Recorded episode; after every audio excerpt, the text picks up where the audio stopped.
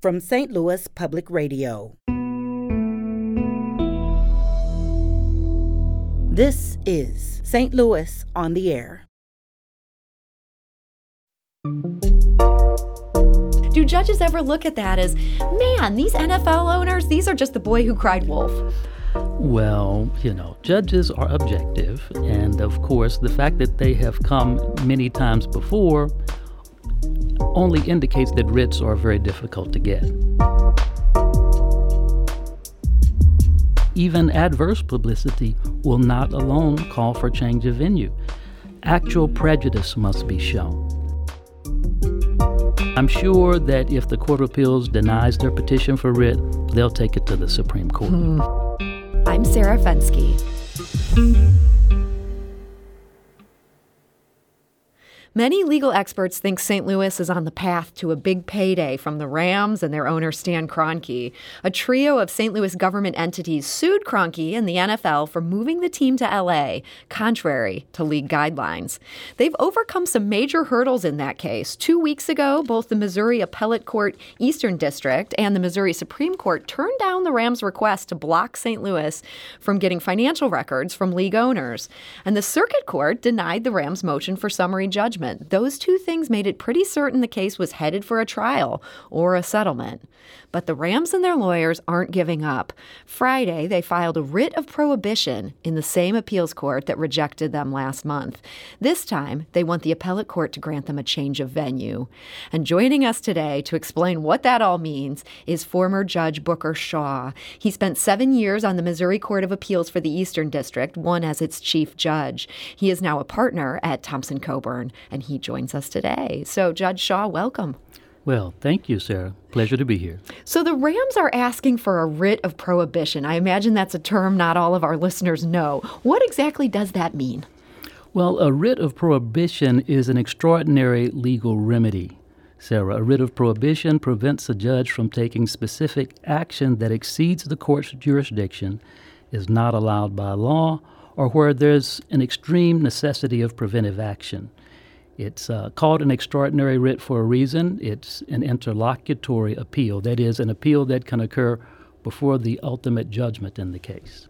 And so is it harder to get one of these than it would be to, say, win on appeal after a case has gone to trial?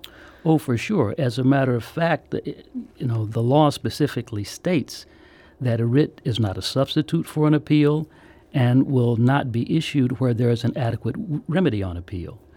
And we all know, well, the lawyers know, that over 95% of these petitions for writ of prohibition are denied. Wow. So this is like steep odds against the Rams' lawyers. Yes, or it would be against anyone who files a writ of this kind.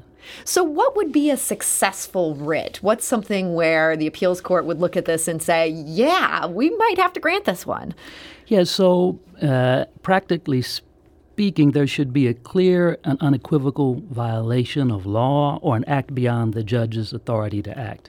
So a simple, easy example would be, for instance, a California resident who is injured in California by a California company can't bring a lawsuit in the city of St. Louis, right? I mean, there's no jurisdiction. Mm-hmm. So that's a kind of an extreme example, but think of also such things as a trial court ordering improper discovery of, let's say, privileged conversations, an attorney-client conversation, or attorney work product, a trial court striking a valid claim, or, for instance, a trial court adding an unqualified candidate to the ballot or disqualifying or removing a qualified candidate from the ballot. Those are the kinds of things that come to mind when you think of a writ being granted. So something where the judge is, it's just clear-cut, the judge is wrong.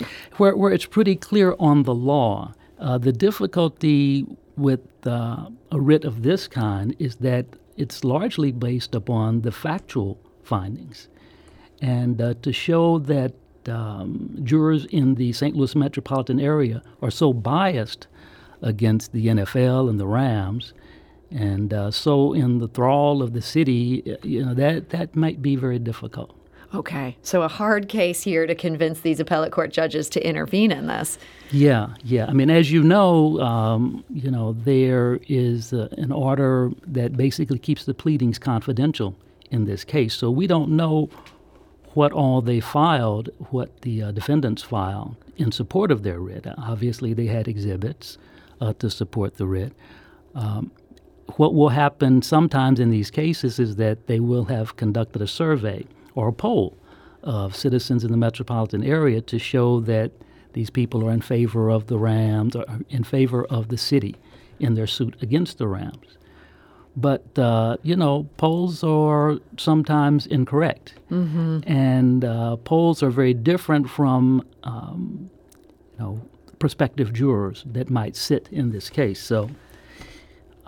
So they have to make an argument that St. Louis jurors can't hear this case, that this has to be stopped. And as you mentioned, they filed this under seal. We don't know exactly what we have.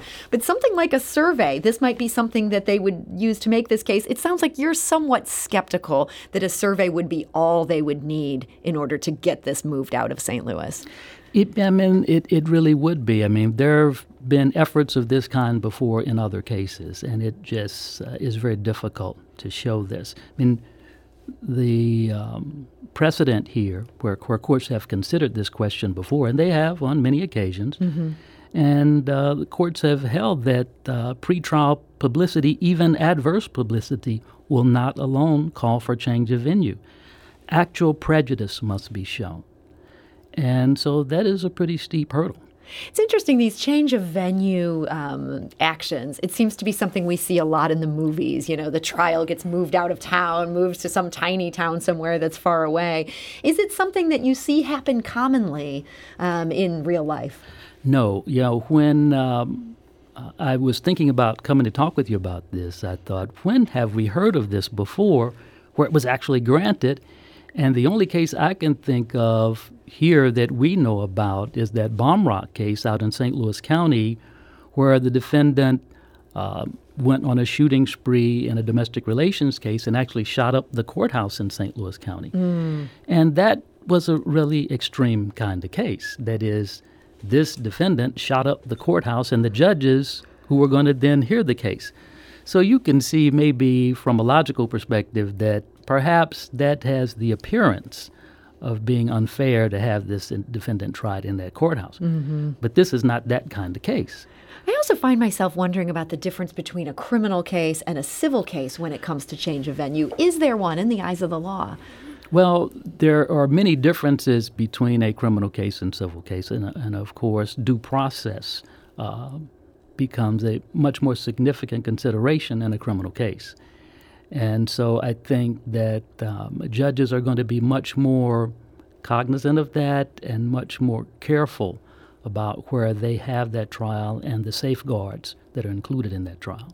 So Judge Christopher McGraw, he's the St. Louis Circuit Court judge on this case. He had an interesting observation related to this change of venue you were telling me about when we were talking just before the show. Yeah, you know, I think that's one of the things that the court is looking at is that you know, as Judge McGraw pointed out, the pleadings in this case somewhat contradict what the defendants are claiming.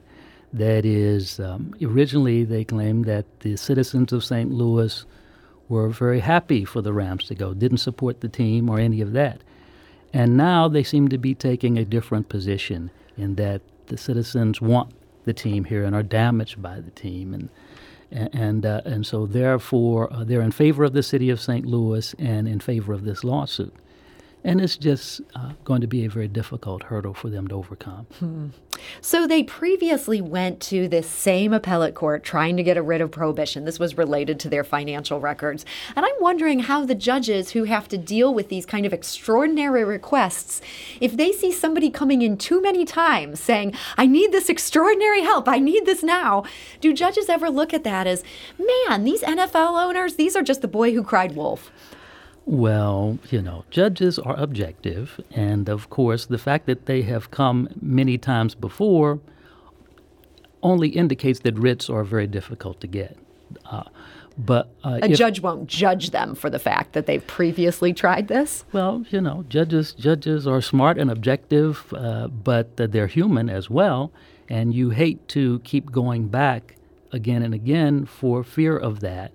But yet, if they have the facts and law supporting the issuance of a writ, the judges are not going to be deterred by the fact that they filed writs before that were denied. Okay. But you are saying, you know, you see this as somewhat of an uphill battle. The last time they appealed the fact they didn't get the writ to the Missouri Supreme Court, if they get denied here, would you advise to them, yeah, try your luck, go back to the Missouri Supreme Court? Well, you know, there's no harm in it. And of course, once you've gone this far, and it's denied, it's natural to go to the next step because it won't take that much work to have the Supreme Court take a look at it. So I'm sure that if the Court of Appeals denies their petition for writ, they'll take it to the Supreme Court. So we're going to see another step in this. Here's what I find myself wondering. We talked about this last week on our legal roundtable. And at the time, the expert lawyers we talked to were like, yep, this is the end of the road. The Rams are going to have to settle or they go to trial. And now this comes out of nowhere. They've filed this other writ of prohibition. Do you think there could be more writs of prohibition in our future here? More appeals, different issues where they're going to try to get out of bringing this thing to trial?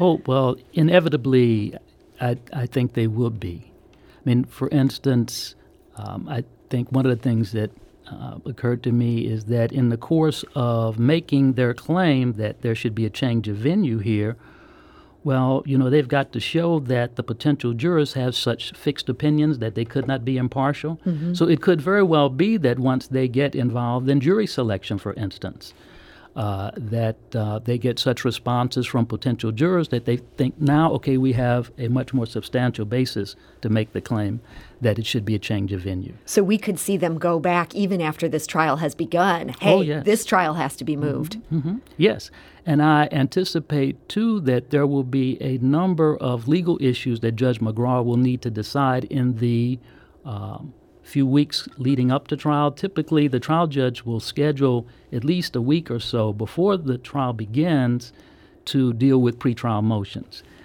touching on a number of legal issues. It may very well be that if the defendants are dissatisfied with some of the judge's rulings, that they will take those up on writs. So yeah. They're going to keep your former peers at the Missouri Appellate Court. They could stay busy on this one. I would be surprised if they are done.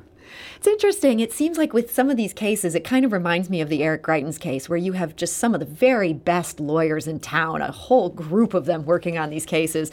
And it seems like any time you get this many really good lawyers, man, there are a lot of procedural things that go on that don't seem to happen in your average run-of-the-mill case. Is this something you bring in the best and the brightest? Man, they are going to throw everything at the wall here. Well, that's true. I mean, I know all of the local lawyers involved, and they're all brilliant lawyers.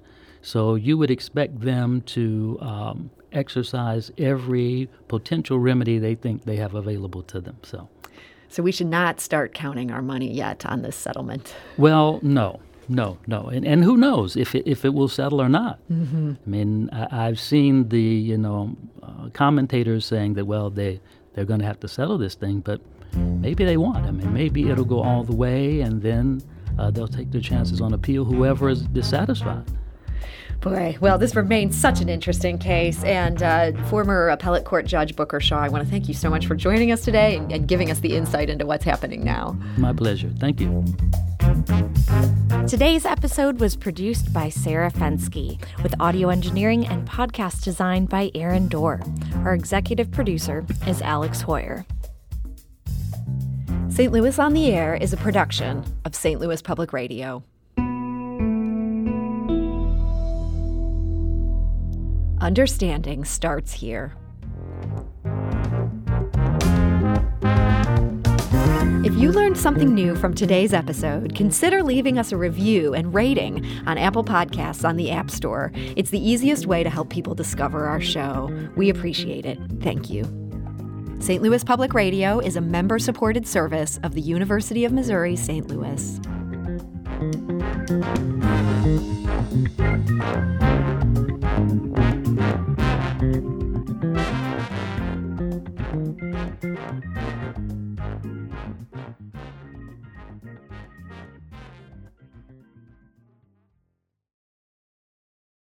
Support comes from the Missouri Forest Products Association. Missouri produces wood pallets, railroad ties, white oak barrels, hardwood floors, and more. Details on the variety of products made in the state are at choosewood.com.